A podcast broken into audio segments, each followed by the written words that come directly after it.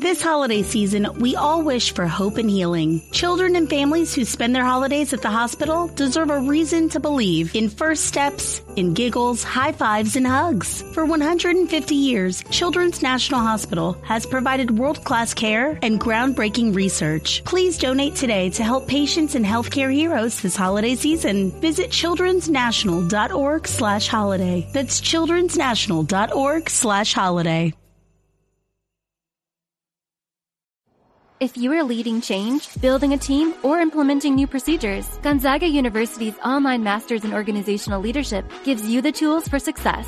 With concentrations in change, global, and servant leadership, you'll get the most relevant training and education to help you tackle any challenge. Visit gonzaga.edu slash leader and find out how Gonzaga's organizational leadership degree can affect positive change in your life and career. That's gonzaga.edu slash leader. Help the Crotch Shot Radio Show grow and thrive by doing something you already do. Shop on Amazon. Amazon always has great deals for whatever you are looking for. From survivalists and riot gear to beanie babies. Next time you're going to shop at Amazon, use my link. The prices stay the same, but I get credit for the sale. Just go to tinyurl.com slash Louis B and just shop normally knowing that you're helping support the Crotch Shot Radio Show. That's tinyurl.com slash Louis B. Warning. Warning. This show contains mature content. Listener discretion is advised. Are you ready to get your mind blown? One angry New York City Puerto Rican decided to start a radio show. Determined to piss the world off by shoving a mirror in front of society's face. He kicked them in the balls. What are you? Who are you? This is the Crotch Shot Radio Show. Crotch Shot Radio Show. This is not a test. This is a broadcast transmission. We're going to stay on the air. And now, and now, Louis B. Louis B.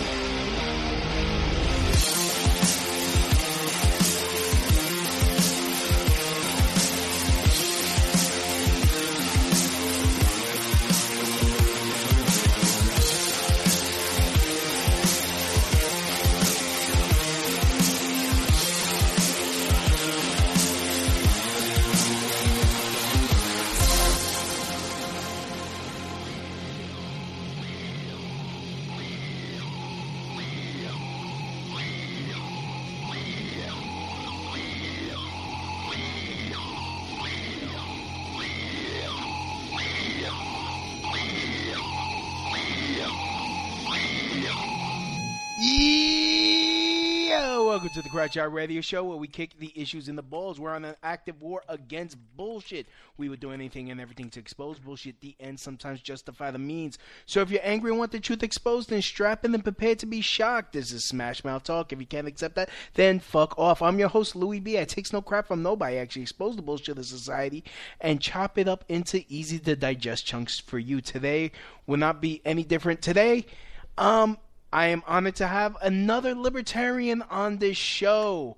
Um, Dave, uh, I have uh, Devin Backlund. He is a candidate for New York City Public Advocate. Devin, how are you doing? Uh, fabulously. It's Devin Balkind. Balkind. A Oh, lot of people, a lot of different ways to say the name. Balkind. I've, I've never heard that one though, but I'm. I'm, I'm I said Balkland, didn't I? What, uh, something like that. Oh, sounds my- like a sounds like some type of country. Yeah. Maybe an island. Yes, Falkland it's Islands. yeah the the Balkan the Balkans, you know, in the former Yugoslavia. Yeah, exactly. There you go.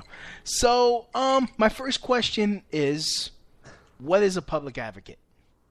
Uh, well, so the public advocate's a rare. It, it, really, only New York has a public advocate. It comes from uh, a history uh, in which the public advocate used to be the president of the city council, Hmm. and then they had to restructure the city council uh, because of uh, because the U.S. the the New York City government was ruled unconstitutional Hmm. in uh, 1989 uh, because it was it didn't have enough proportional representation uh, for its leadership. I could get into that if you want, but basically, what the public advocate's supposed to do uh, is be an ombudsperson that holds the government accountable to the people, uh, and that's the and, and the way it's supposed to do that is by organizing information Uh, if you look, if you read through the city charter that authorizes the the creation of the public advocate, it's basically a job that yeah, it's supposed to organize the city's information so the public can understand what's going on and, mm. and provide oversight. The public can provide oversight. The public uh, the public advocate can provide oversight. Uh, the other roles that the public advocate is supposed to do is basically to uh, gather complaints from residents of New York about the city government and to monitor the services uh, that the government's providing uh, to the city government. So, quite frankly, it's a fabulous position for a libertarian because it's supposed to be oppositional to the government. It's supposed to mm. say to the government, hey, you're doing this wrong, that wrong, and that wrong, and here's how you can save some money. Of course, that's not how things have been playing out in New York City, yeah, where, you know, the city's controlled by a Democratic Party machine uh, that let's just say doesn't have doesn't hasn't made the, the, the, public advocate particularly oppositional to the mayor or to the existing power structure here. So let me ask this question: as um, as a libertarian living in New York City, um, why is like the the ruling class that that are uh, the de- party that's the ruling class um, in New York in New York City Democrats? Why haven't why hasn't anyone noticed how wasteful they are and how not with their interest there there well people people notice it even just a, a few days ago there was a story about um, how you know two billion dollars was being spent on overtime pay that may or may not be necessary. Mm. Uh, you know, the, the, city has an eighty-five billion dollar a year expense budget and a fifteen billion dollar a year capital budget, so we're spending about hundred billion dollars a year. Oh, um, and uh, you know, it's a big city. It's it's it's the nation. I mean, it's a big city. It's a complicated city, and uh, you know, for all of the progressive talk that uh, the politicians kind of dole out and give out, and you know display, you know, the real estate industry is still, you know, gets what it wants in this city. Mm. You know, development is is happening. It's happening aggressively. If you compare New York City's approach to development versus a place like California, New York City looks a lot less uh, looks a lot less, you know, progressive, quote unquote, uh, than you you know than, than California does. I mean, we're we're, we're building a lot here, uh, and so you know, and and our government's you know relatively functional. I mean, it spends a lot of money, it taxes a lot, it spends a lot, but you know people appreciate that the city is uh, you know it's a big place, it's a complicated place, and, and the thing and the thing still runs. And also, you know, one of the biggest issues in New York City is the fact that you know New York City is eight million people. The New York City metro area is like twenty five million people, and those twenty five million people are spread between three different states. Uh, you know, basically Connecticut and New, northern New Jersey and, and, and, and New York and New York City and upstate New York. And um, and so we're politically, we're completely politically cut up. We're, we're politically divided. If we had a metro regional government, we could have the national political power of a place like California, but we don't. We're all, we're all split up. And so New York State dominates New York City politics and, you know, exploits, uh, you know, takes our money and, you know, invests it and spends it in weird ways. And, you know, we have to do, we have to work with the New York State uh, government to get a lot of stuff done in New York City. For example, you know, New York City's subway system is run by New York State. Yeah.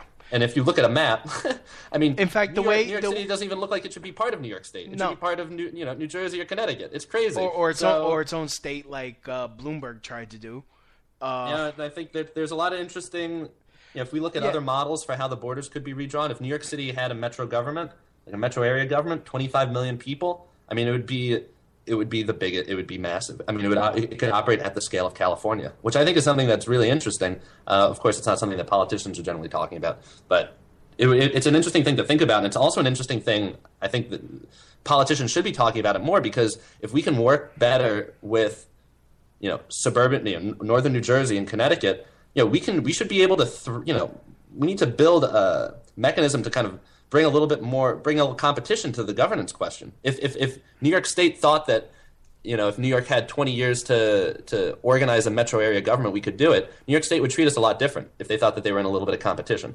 And so I think there's a lot of you know, it's an interesting place. It's a dynamic place. I think. Yeah, I mean, know, the uh, as long as the subways are running, people are going to be generally happy. Of course, the subways are getting into some trouble. I actually had Larry Sharpe last week on the show, uh, and we spoke a lot about the subway system, and uh, you know, and also about the MTA. He basically saying he basically said stop, uh, stop tolling these bridges and just like have like private corporations sponsor these bridges.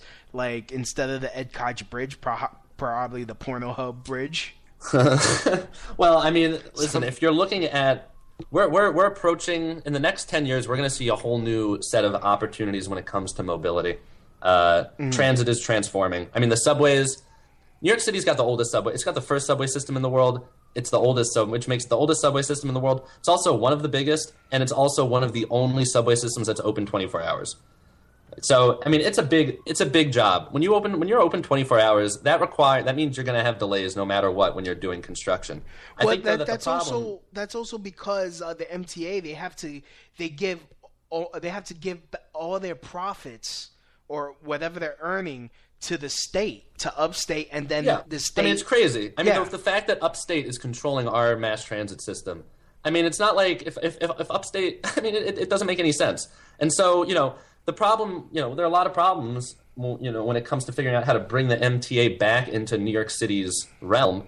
Uh, you know, so that New York, so that the city can control its own mass transit system. But it's something that I'm surprised there isn't more political consensus about. The politicians don't talk about more, and this isn't. This needs to be on a.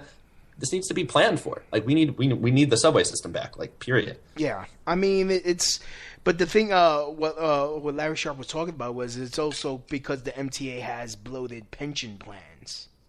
Well, listen, if you want to look at any bureaucracy that any bureaucracy that's operating basically a monopoly, you're going to see bloat, you're going to see waste, fraud, and abuse, you're going to see incompetence, you're going to see, you know, an organization that's operating uh, you know, often to serve its employees and the people who are getting a paycheck more than it's operating to serve its supposed customers who don't have a choice anyway, you know? Right. And so when we when we look at uh, it's not just the MTA, you know, there's a recognition that we need to that I think is emerging in society, which is that these older institutions that were designed in an era of memos and uh, you know, t- fax machines, you know, when fax machines were high tech, you know, you know what I mean? Yeah. Uh, the, these old institutions are not structured to benefit from the advances in modern information management and communication technologies. I mean, if you were going to design a large organization to manage a subway system, if you're going to do that in an era where you know information is being passed on paper versus an era when everyone's having smartphones, you're going to mm-hmm. design two very very different organizations.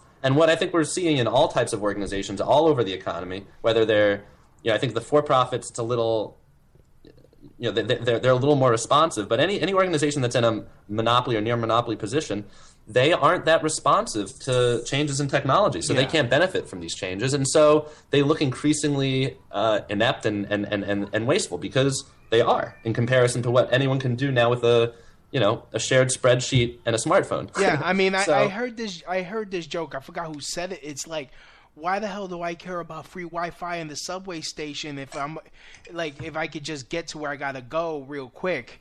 Like, if, if, if like, oh man, how did it Well, go? it's a lot cheaper. It's a lot Yeah. cheaper to give people free Wi-Fi so they can keep listening to their music and reading emails and stuff and playing around on Snapchat than it is to get people places faster. Yeah.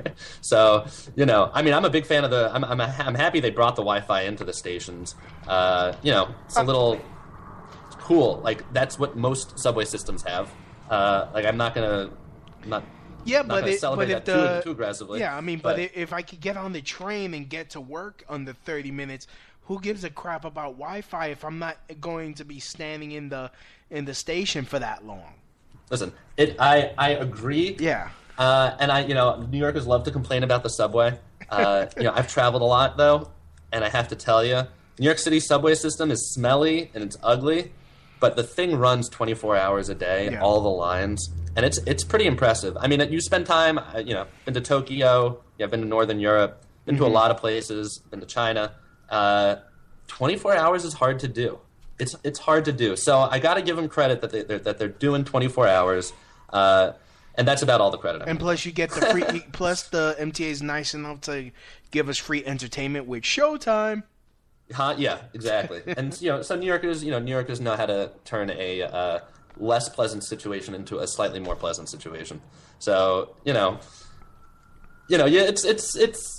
Just listen. The reason why I want to be public advocate Mhm. is that I think that n- what we need. I work in information management. I work in software. Mhm. Um, often with like large, complicated organizations, and I can tell you, if we started mapping out.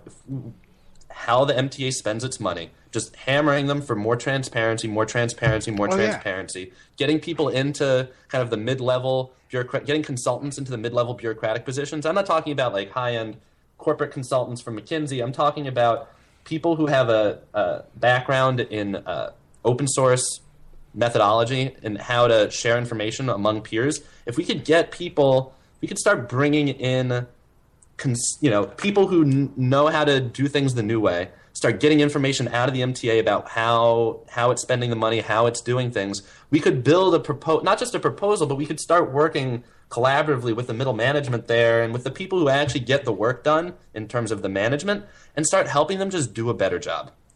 And figuring out who in the MTA actually wants to do a better job Yeah. in middle management. You know what I mean? Like the people who actually, not the people who go in front of the press conferences and not the people who sit around the board tables, but the people who actually day to day are moving the information, getting things done. If we can reach those people and help and show them how to use you know better tools, more efficient tools, how, how to just improve their productivity, we're not only are we going to be able to improve the performance of the MTA, we're also going to be able to identify who the leaders of the MTA need to be going forward.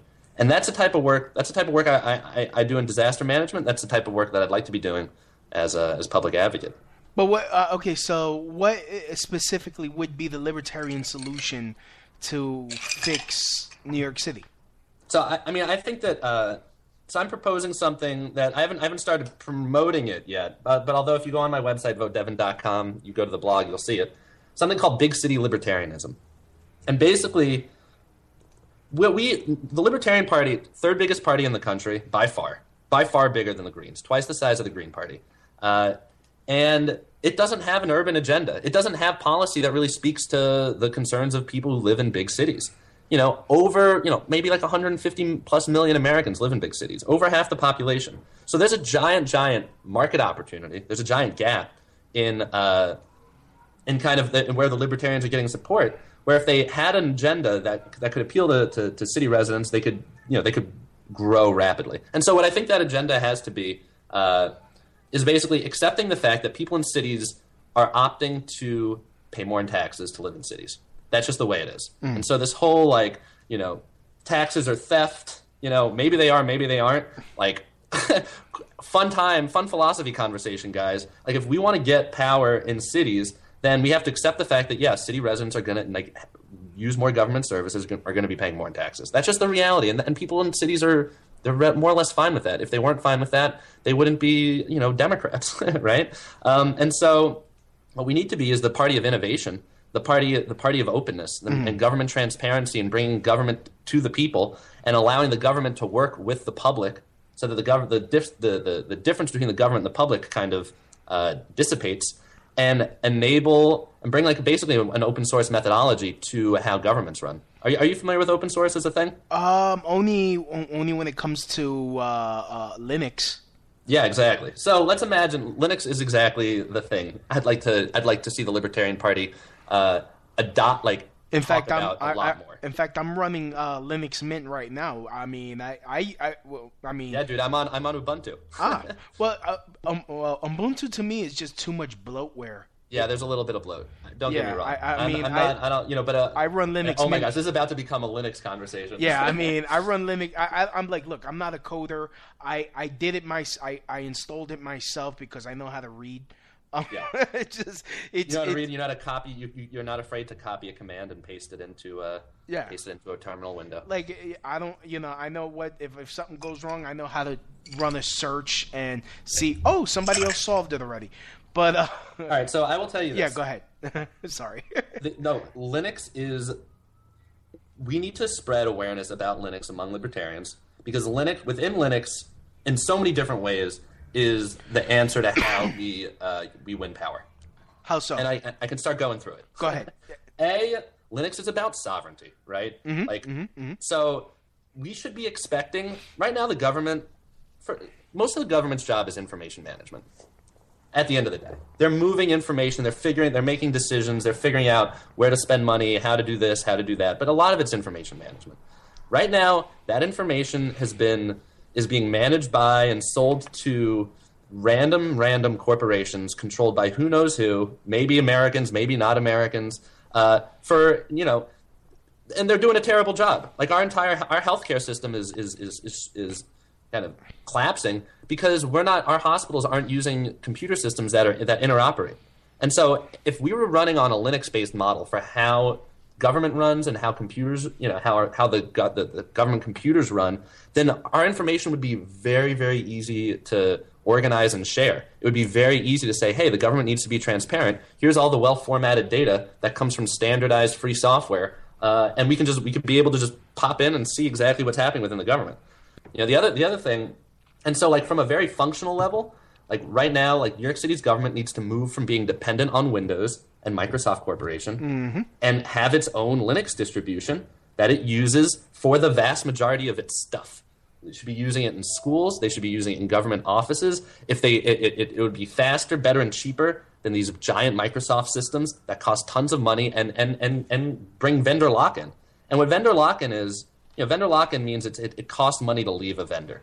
So right now, if the city wanted to change its computer systems, it would take not only are they on, on contracts that they'd have to wait to expire, but then it would it would take them that have to do a what's called you know that have to extract, transfer, and load like so much data. Hmm. It would cost so much money for them to like go through this process, and so you know so there's a big cost for them to switch off. So they're basically addicted to like pretty crappy corporate software that they shouldn't they shouldn't be addicted to. And and the pernicious the worst part of that isn't just that you know it's a bad product for you know a high price.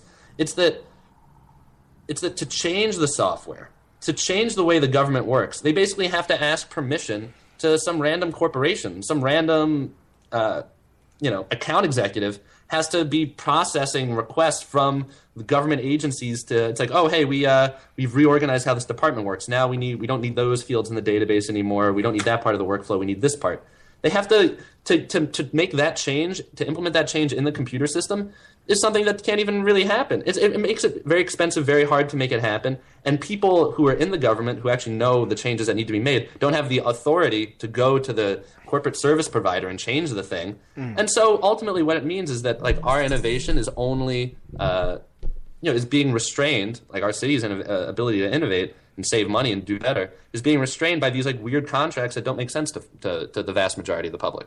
And so, yes, if we had, if we took the open source methodology, if, if we were just using more open source software, things would start getting a little bit more flexible and a little easier. But you know, Linux is also a very complicated. Uh, it's a very, very complicated piece of software. It's being used in your Android phone. It's being used on your and my computers. Yep. Uh, it's being used on you know the internet, Internet of Things. All these small embedded chipsets. They're all running Linux. Like Linux is winning, and it's because uh, it's it's it's free and there is a huge community of people who are doing extremely, extremely valuable work uh, for very little money. They're doing it because they want to do it. Most of them. I mean, a lot of them are getting paid by corporations now to improve Linux, but that wasn't the way it started. Uh, and so they're doing it because, they, they, and they have a whole kind of peer-to-peer uh, production methodology. I mean, they do things differently than a corporation does stuff. And so we need to look at how the the Linux model, the model of peer-to-peer uh, software development, peer-to-peer, peer-to-peer work, peer-to-peer collaboration, uh, allows us to transform the relationship between citizens and government. Basically, and that, and then we got we can start seeing what a what a more libertarian government looks like. Looks like it looks like a government that's open, transparent, and participatory, and that has the that, that and, and is basically run by the people, not because it has you know a supreme leader who's following you know who's uh you know magically making all the right decisions, you know, because you, he was the right person to vote in, but because the public's actually involved in day-to-day governance. And if we can achieve that vision, then the, even the whole idea of government begins to kind of, you know, fade away. You know, government becomes governance. You know, in governance, you don't need a coercive force to make people engaging in the act of governance, of governing themselves. You know, you need people, you need you need good incentives, you need people to be aligned. But and so we, we can start seeing, you know, if we get more involved in that way, we can start seeing a, a way out of this uh, situation where, yeah, like the the people who have the monopoly on force, the pe- the, the government who is allowed legally to coerce us with violence, uh, you know, becomes less and less coercive and becomes mm, and you know kind of begins to f- fade. So N- quick question. I mean, because with with, with Linux, with Linux, it's it, like you said, it's an open source. There's a huge community. Like if you have a problem, like I, when I had a problem connecting my my uh, computer to you know wirelessly, I Mm-hmm. researched and boom, there was a you know. There, there was there was there, yeah there was a whole bunch of solutions to the to the answer, but that takes participation from a bunch of people to to have uh, developed the answer and, and all that. How will you get? I mean, and, and not to talk bad about my fellow New Yorkers who are either too selfish, too lazy, or too busy to pay attention to the government now. How would you how would you get like people like It's a great Demo- question. I got. Democrats, like I got Democrats? you. I have an answer for you. Okay, there you go. I, you know, I mean, basically, we need a new type of media. Um, right, there's something taking place in Taiwan right now. It's called vTaiwan. It stands for like virtual Taiwan. Uh-huh.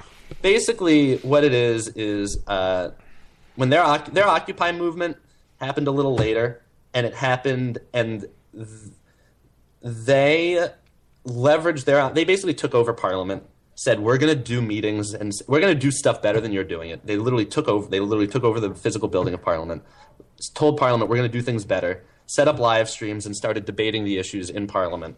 And the public was so enchanted by this that the public basically like gave them all their support. And the prime minister and like a lot of people in Taiwan Taiwan's government were like oh my gosh we're going to have to capitulate to these people and let them implement the process that they're doing right now like within our government and so that's been happening in Taiwan for about three or four years now. And what they've produced is, uh, you know, a, a, a, basically uh, something that I, what they've produced is an interactive. They have they have apps. They have live stream broadcasts with like interactive qualities, um, and they have uh, it facilitated in person events. And all of these things are designed to allow the public to talk to address an issue that they care about, whatever it is. So you know, one of the ones is like Uber regulation, you know, regulating car services, whatever, whatever the issue is. Mm. They're doing lots of them. They're like, okay, what's the issue? And then they they start using a process that they've developed to bring the public in to produce an interesting lot. Yeah, they have live stream. Like I said, they have live stream. It's, it, they have theater. Bro- they have like theater shows. But they're basically doing all these different things to get the public to give feedback about what they think about this issue. They take all that feedback, they basically they use some algorithm. You know, they they they, they, they collect it in, in apps. They use some algorithms to display the feedback back to the public, so the public understands what the public thinks right now. They debate issues. They come. They group like-minded people together. They come up with proposals, and those proposals are kind of what the government gets to then pick and choose from in terms of what it is they want to implement. And so what they've done is they've created not just a passive community of consumers of content, mm-hmm. but people who are actively producing proposals and solutions. And it's and it's become very you know it's become popular. It's become an interesting thing for people to spend their time on instead of you know whatever it is watching whatever latest TV show it is. Some people are like, hey. I can I see how my opinion, I, how I can go through kind of an enriching experience. It's fun, you know. That's not pretending like it's bo- a boring government meeting, but is instead like an interactive, uh, interactive event, and um, and it's uh, taking those, you know, and it's mobilizing them to like put a lot of work in to come up with good proposals that they like, and then the public thinks, oh wow, we're actually not only are we be- we're not just being heard, like we're just a bunch of people yelling at a rally. They're like, we're actually making the policy. And so that to me is, you know, a much more engaging I mean, if we had a system like that in New York City, people would be engaged and interested and you know, more people would be, and they'd mobilize more. Um, you know, and they'd get involved more. They'd just they'd actually just spend more time on it. And so I think theoretically we need that process over the course of many years so that we really figure out how to do it right.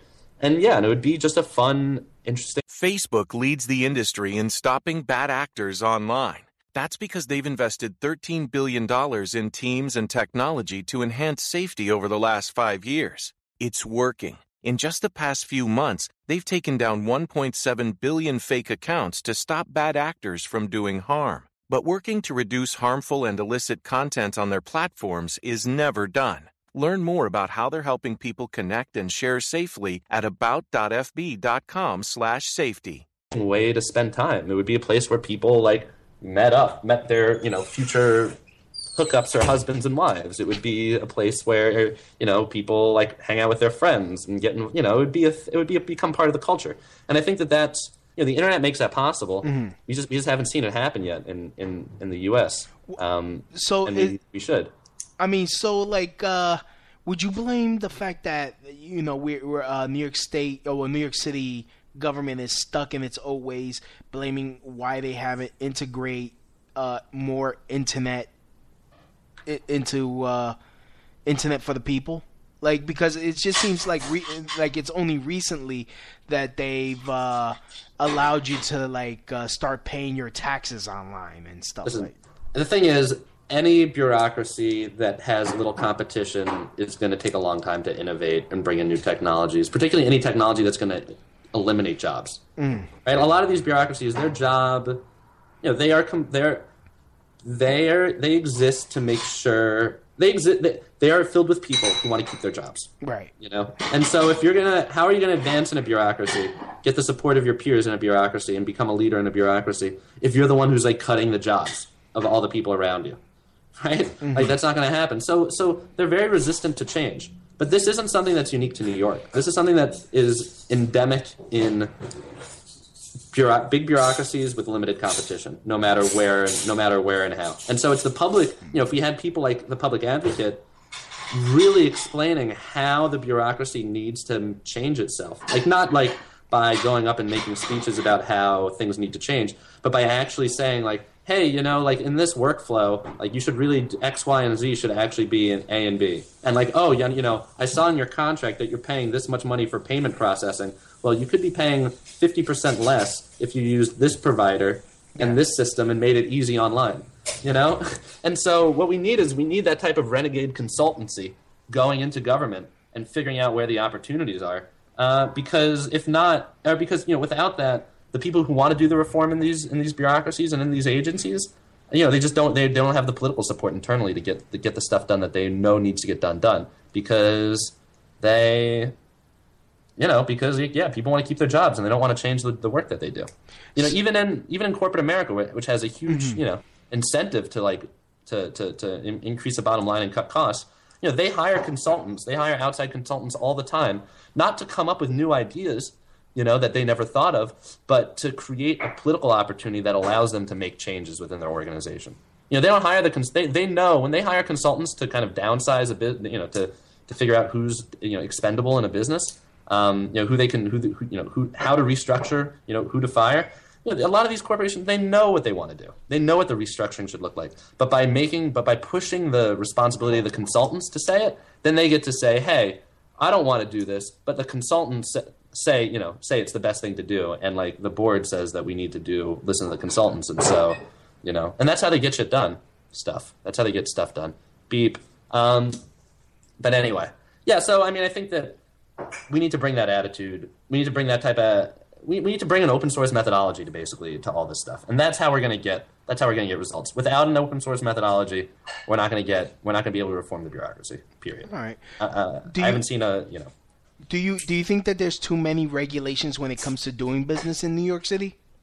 not not only are there too many regulations, Mhm. uh, of which there yes, way too many, but the regulations are opaque.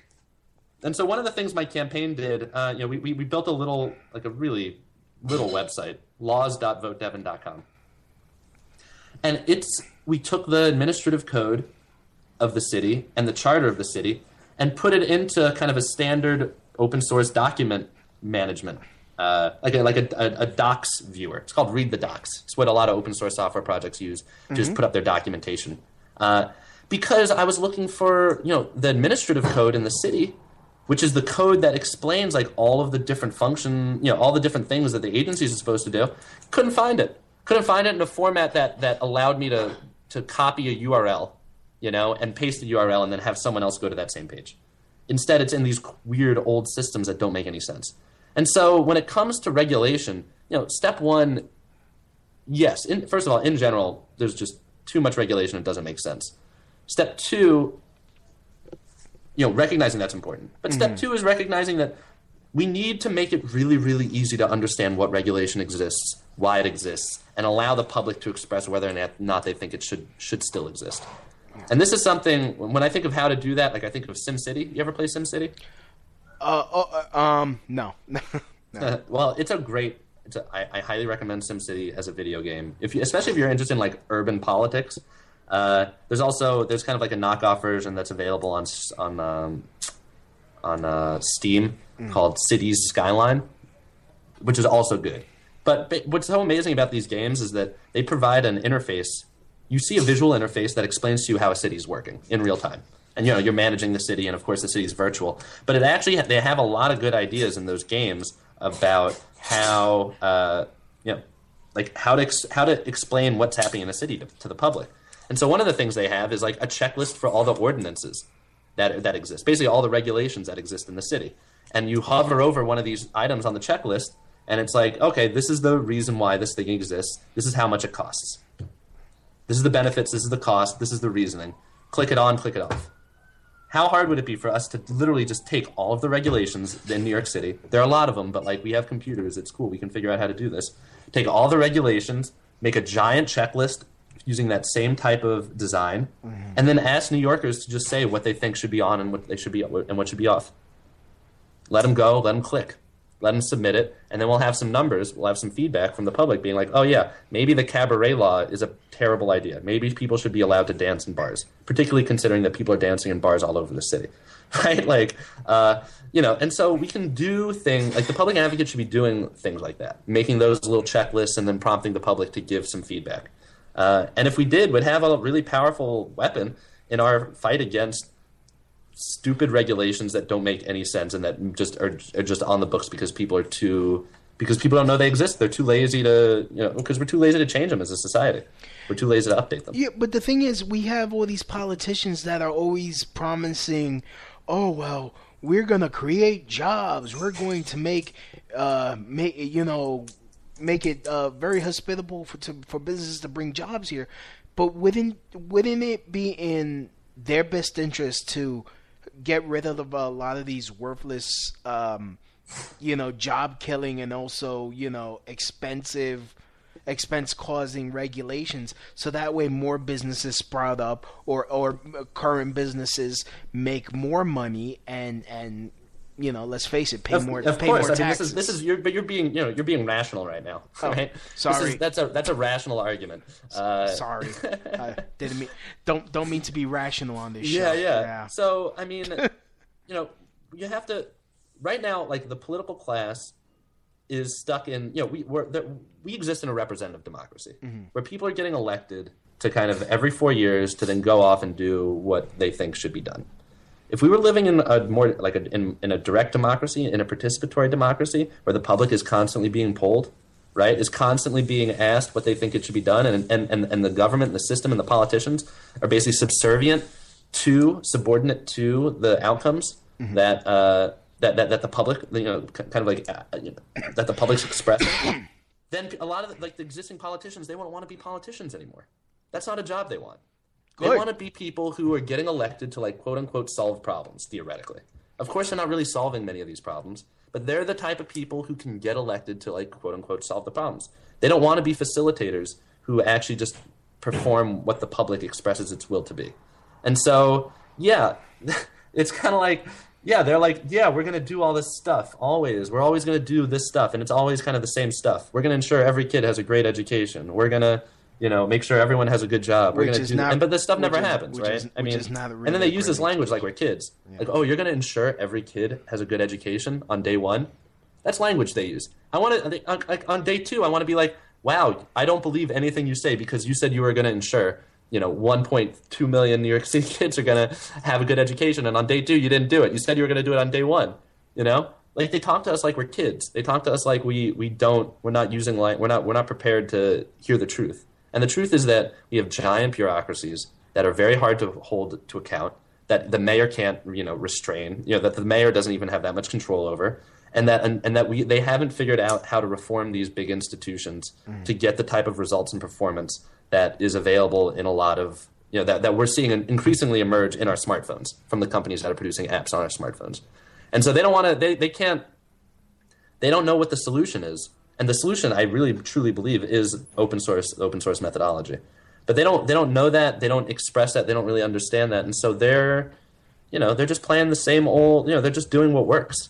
You know if you do if you do ab ad testing you know, if you do ad testing on your on on on what it is what words work to get people to click on a thing like you see it's like oh these words work. So they're just they're just kind of going through and using the same words doing the same old stuff you know pretty much over and over again to, and and they get the result and the results that they get are that they keep getting elected and so until we really change we, we the gotta way, we gotta yeah. tax the one the one uh, one fourth percent, and we're gonna give you all that money.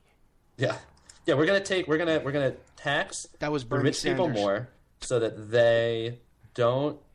You know, we're gonna tax rich people more so that even more of them, you know, don't want to like have a, a primary residence in New York, and then we're gonna give this money to an institution that has proven itself to be terrible at managing money and producing a product at a, a decent product at a low price. Yeah, I mean that, that's right? the one I mean, thing. That's what that's what they're saying. Yeah. And so, you know, at a certain log, in a certain way, it makes sense. Like, I would like to see. Listen, there are a lot of rich people in New York City, hmm. and I would like to see the MTA improve. Yeah. Like, I, I want a better subway, and and it makes and it makes sense that rich people who you know rich like it makes sense to give the public, everybody, a better mass transit system by inconveniencing a few rich people.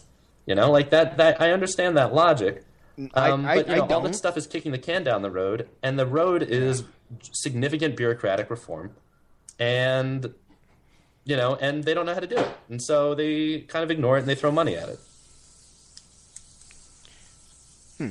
All right. I mean, I personally don't. I mean, I, I get you know. Again, I'm being I'm being uh I'm being rational here. Sorry.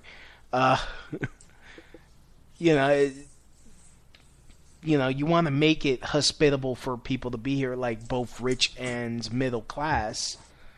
Um, and poor people. You yeah. know, I mean, they listen. I, you know, poor folks too. I mean, it's everybody. It should be everybody. You know, the, people talk about the right to the city. You know, and I'm, you know, I grew up in Manhattan. I was born in Manhattan. You know, and I, you know, it, you know, and let, I let me let me I mean. I grew, I grew up, Chelsea. Don't get me wrong. Huh? Chelsea. What was that? Are you a Chelsea kid? I, I grew up on the Upper West Side. Oh, oh, look at you. Yeah, yeah. I'm not. I'm not. I'm not. I'm not trying to pretend like. Like I'm not. I didn't Oh, like pull myself up by my bootstraps here. Look, look at you. you know look, what I mean? Look, look how like- hoity-toity you are. Yeah, yeah, exactly. Where's my? I'm from. I just from. sipping on my. Well, I'm, I made my cold brew iced coffee myself. so Oh, oh, look at you. Yeah, yeah, yeah. Cold self, brew. self, self. uh, I'm a self-reliant individualist over here. I drink I drink water like a like a homeless. No, I'm born and ra- I'm a born and raised Williamsburg, Brooklyn boy. Be- before Oh, it was, before it got gentrified. We, Yeah, yeah, for sure. My, uh, yeah, I got friends who were born and raised in Williamsburg too. Um, but anyway, I mean, you know, when you're from New York, like, like if you're born here, like, I don't think you should be, com- you know, like, I understand the right to the city concept, and I, and I, and you know, and as a libertarian, this is where you know I think big city libertarianism becomes important. Uh, you know, we, we like people should be able to stay, stick stick around in New York. Like it shouldn't you shouldn't have to work for a Fortune 500 company, you know, to be able to live in the place that you grew up. You know, and so like I you know I I, I believe that it's a big place. Building buildings is possible. It's something that people do all the time. You know, and so you know when it comes to affordable housing, which you know if I can pivot to that a bit, because you know that's something that they talk about all the time in the uh, you know the debates and all that. You know, one of the things they don't talk about, you know, the, the way that they're building affordable housing is they're giving, they're basically giving huge tax incentives to real estate developers through very convoluted processes that both raise the cost, like that make it difficult for people who don't develop buildings in, in New York to develop buildings in New York, right? Because they just don't know the weird bureaucratic process to get those subsidies. Um, and, and ultimately, it's just the city giving money to big real estate corporations what if now i'm not propo- i'm not saying that this is the answer but i'm saying like the type of thing that we should be considering is you know vouchers for people who grew up in new york city you know? Instead of giving all this money to big real estate companies to build buildings why don't we give people in new york who grew up here vouchers so that they can just so they, they have a so that their housing can be subsidized so that russian oligarchs and, and chinese millionaires and whatnot who are buying up all this real estate and pushing up prices plus every you know bored midwestern kid who wants to like work hard you know doesn't mean that they have to move to wherever baltimore or something. You know like there's there's we're not even even the progressives who you would think would be interested in that type of idea you know they're, they're not even thinking about that type of stuff. And like that's a that to me seems like the type of solution, you know, like a basic income style concept that at least should be in the public discourse when we talk about affordable housing, which maybe, you know, libertarians don't spend that much time talking about affordable housing. Everybody else is talking about affordable housing all the time in, in, the, in this political process. And so I think, you know, we need, we need new ideas and we need ideas that are inexpensive, you know, to implement, to administer. I have, you know, there's a company that gives, you know, there, you can give, you could give every New Yorker a prepaid debit card and just through a computer program deposit cash on it. I mean, you could do it through their phone number, phones too. But like instead, we have these giant bureaucratic, you know, offices that use fax machines to give people benefits. Oh, I mean, you start getting into the benefits and the service provisioning in the city, and it's, I mean, it's old school, and it I mean, costs a lot of money, and it's really inefficient, and people suffer because of it. Right. Yeah, but shouldn't shouldn't we get be trying to get people off of it? Like, I mean, I Oh, read definitely. Don't I get read me wrong. We I should read- definitely be trying to get people off of it. Yeah, because I read a lot. I read uh, some articles that a lot of municipalities they are switching uh, from welfare to workfare, and what they've noticed is when people have to work for their benefits, they get off as quickly as possible. They they Yeah. end, they end up finding themselves gainful employment. I mean, you, you know, even yeah, you know, I, in general, I, I agree. I think there are there's certain people. Honestly, a lot of people you just don't want in the workforce. Quite frankly, like it's better. It, it- they will do more harm in the workforce, gumming up the work, stopping things from being efficient. You know, like being upset, like being upset, like getting you know getting injured, blah blah blah. A lot of people you just that just better better just pay pay them up. Just make sure that they they're they're okay. You know, I mean, I- this idea that we I- we're, you know, especially know. as automation is beginning to kind of Yeah. we're, we're at the we're at the dawn of like real serious automation. Yeah. You know, we're at the dawn of like the dri- like the biggest professions in the in the country, drivers, food service. You know, becoming. I don't. I really don't trust them driverless cars. Well, know, the, the, well, one thing that will make you trust them more is that they're you know they're running Linux. they're going to be running Linux systems. It's not like they're going to be running Microsoft, you know, some like weird other thing. Like they're going to be running. Yeah, but Linux Linux could still cra- Linux the still pro- crashes out. Linux could still be hacked. Well, the, I'm- the other problem, the real the real argument for driverless cars uh, is that maybe maybe fifty to sixty thousand people a year die in accidents right now. Yeah. And so the only thing they have to do with the driverless car stuff is improve that by you know a factor of two. And already, just even now, my understanding is they're already if they scaled out driverless cars, you know, they're improving it by a factor. You're gonna you'd have significantly less deaths already, and so they're gonna get it's gonna get it's gonna get to a point like they're they're gonna be able to reduce the amount of road deaths by a factor of ten. You know, by the time driverless cars become I don't like, know. I don't know. This is in the this, streets. we start letting the we start letting Skynet uh, uh, infiltrate more and more of our world, man. You know, we're, we're just asking listen. I mean, I, I hear you. I mean, you know, right now, you know, a lot of these airplanes, these airplanes are basically, you know, using like advanced autopilots that are even, you know, they're doing landings, they're doing all this stuff. Hmm. So, you know, the thing is, is technology is here to stay. Uh, people love it. you know, we like to complain about it, we like to talk about it, but people love the benefits. And what's really scary to me uh, is that so few people in government are technologists, understand technology, understand where it's going, and so they're they're going to make terrible terrible decisions about technology when they don't you know that they com- can't comprehend. You know, they can't comprehend a lot of this stuff. You know, so so who is going to the idea that these leaders without any technical experience, some of these people don't even have computers. You know, don't you know don't really use email. you know, uh, so these people are going to be making complicated policy decisions about autonomous cars. Like, like it's a bad idea. So we need to, you know, one of the reasons why I'm running is I really want to encourage technologists and people understand technology to start running for office. Because if not, I mean, we're gonna have we're gonna be we're gonna have a bunch of folks who just really don't understand the next frontier of regulation, making bad bad regulations that don't make any sense and hurt people. And so, you know, uh, I don't know how we got to this topic exactly. Right. Oh, I remember because of jobs. Yeah. So we need to we need to. I would say because of yes, because in the next five to ten years, food service is going to take a big hit. There are going to be a lot less food service jobs. There are going to be a lot less drive, driving jobs, jobs that involve driving. These are two of the biggest employment types of jobs in the country, and so we are going to have to explore how to make sure everyone's getting basic services uh, if they don't have a job. I mean, and and and they're happy. I mean, Right. you want to you want to you want to you want an apocalyptic vision. I'll tell you. You know, having hundreds of thousands of truckers losing their jobs. You know, like what do you think happens in that type of circumstance? Like the the the, the I can tell you, like it's not like it's social unrest in a way that like not the fun, not not like I mean it's it's social unrest, and so the systems needed to make sure folks are happy with this next set of uh, not not just that folks are happy, but you know we, we look at a like you look at Linux.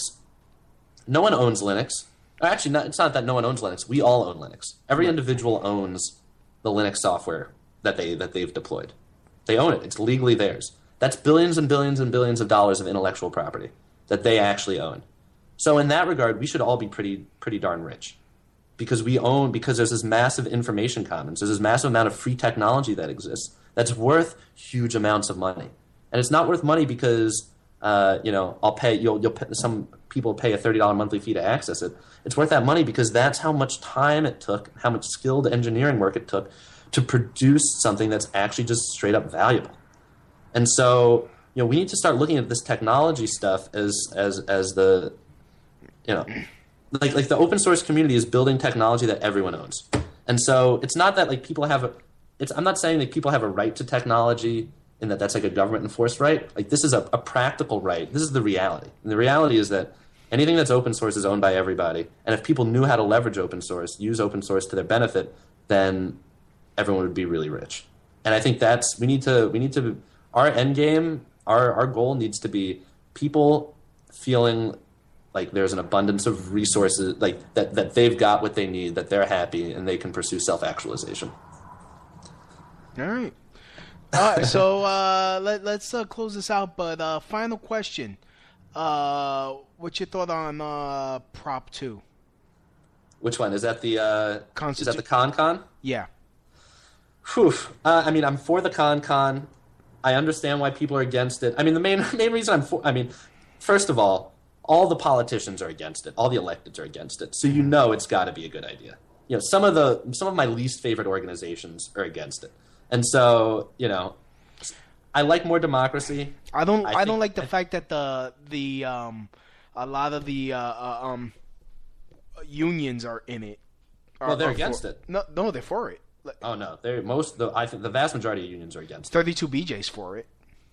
Okay, that's interesting. Yeah, I haven't, I haven't, I haven't. I know a lot of the unions are against it because they're afraid that it'll, it'll like give the opportunity for their pensions to get defunded.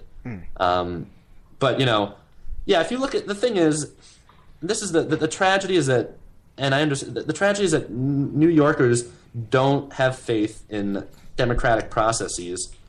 That democratic processes will actually get to positive outcomes because we've been you know, we've been tricked so many times, you know, and so people don't want it because they're afraid that you know on, on people on the left are afraid that you know people on the right are going to get a lot of power. People on the right are afraid that people on the left are going to get a lot of power. Folks aren't trusting each other, and we don't have a public consultation. We don't have we haven't had experiences of democracy that are really empowering, and so people don't want it. Normally, I think it would be a great idea to have constitutional conventions all the time. Mm. You know, if the public were educated, like that, that, that public consult, if we had a vTaiwan style process in New York, Okay. where people actually understood, you know, felt like like understood how they could work with each other to get the results that they want, you know, then I think people would be much more interested in this convention, and I'd be much I'd be more interested in it. I think everybody would be more interested in it because it would be a great opportunity for us to reform New York State, which in some rankings is is is is one of the most corrupt states in the union. Why are we putting up with a such a corrupt system? You know, I mean, there are a lot of corrupt states in the union. I think New York. I think New York State has had more elected officials put in jail for corruption than any other state. I, I, you can't quote me on that, but I, I'm, I'm pretty sure I read that. I mean, it's corrupt. It's really corrupt, and it's obvious why. You know, there's a lot of reasons why it's corrupt, but one of them is because you know New York City's a cash cow, and the state's run out of Albany. You know, and so I would love to think that if we had an opportunity to do a constitutional convention, that we would uh, that we would be able to improve things. I think we'd be able to improve them just because things are not good now, and so any I think would be able to, to, to do well. So that's that's that's why I support it. Alrighty. So Dave, uh, Dev, uh, Dave. Oh my God, Devin. It happens, happens to me all the time. Sorry, Devin. I'd like to thank you for coming on. Please please, if you're in the New York City area, vote for Devin for uh, and uh, New York City Public Advocate on November 7th. If you want more, if you want to know more, go to twitter.com slash Devin Bulk, Bulk, uh, uh, what? Balkind. Balkind. It's tough. It's tough. It's weird. It's weird stuff. And let me also say, you know, Yeah. votedevin.com. That's my website. Mhm. And a lot of the stuff, you know, I, I didn't get to talk to, to, to talk about it.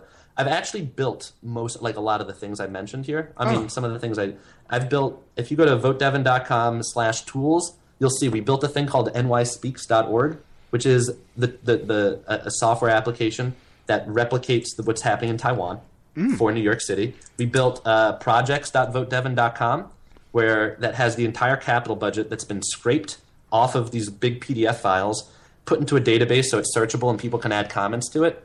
We, we built services.votedevin.com, which is a web app to show you what government services are available using like filters and maps and stuff. It's better than anything the government's got going on.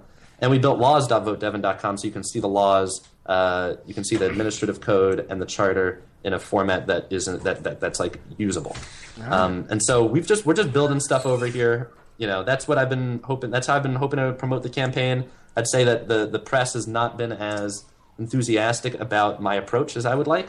But yeah, we just build stuff. I mean, that's at the end of the day, we're gonna have to produce our way out of all these problems. You know, we can't complain our way out of all these problems. And so yeah, we're just sitting around building building better solutions, building alternatives. Uh, that's what we do. Vote, vote, yeah, votedevin.com, D-E-V-I-N.com. Definitely. All right. Thank you. Uh, thank you, Devin, for coming on. I would like to thank everyone for listening to today's show. And uh, thank you for listening. As always, from my house to your house. Mahalo. Thanks so much, Louis. Thanks. Hey, that's the end of my show. Donk.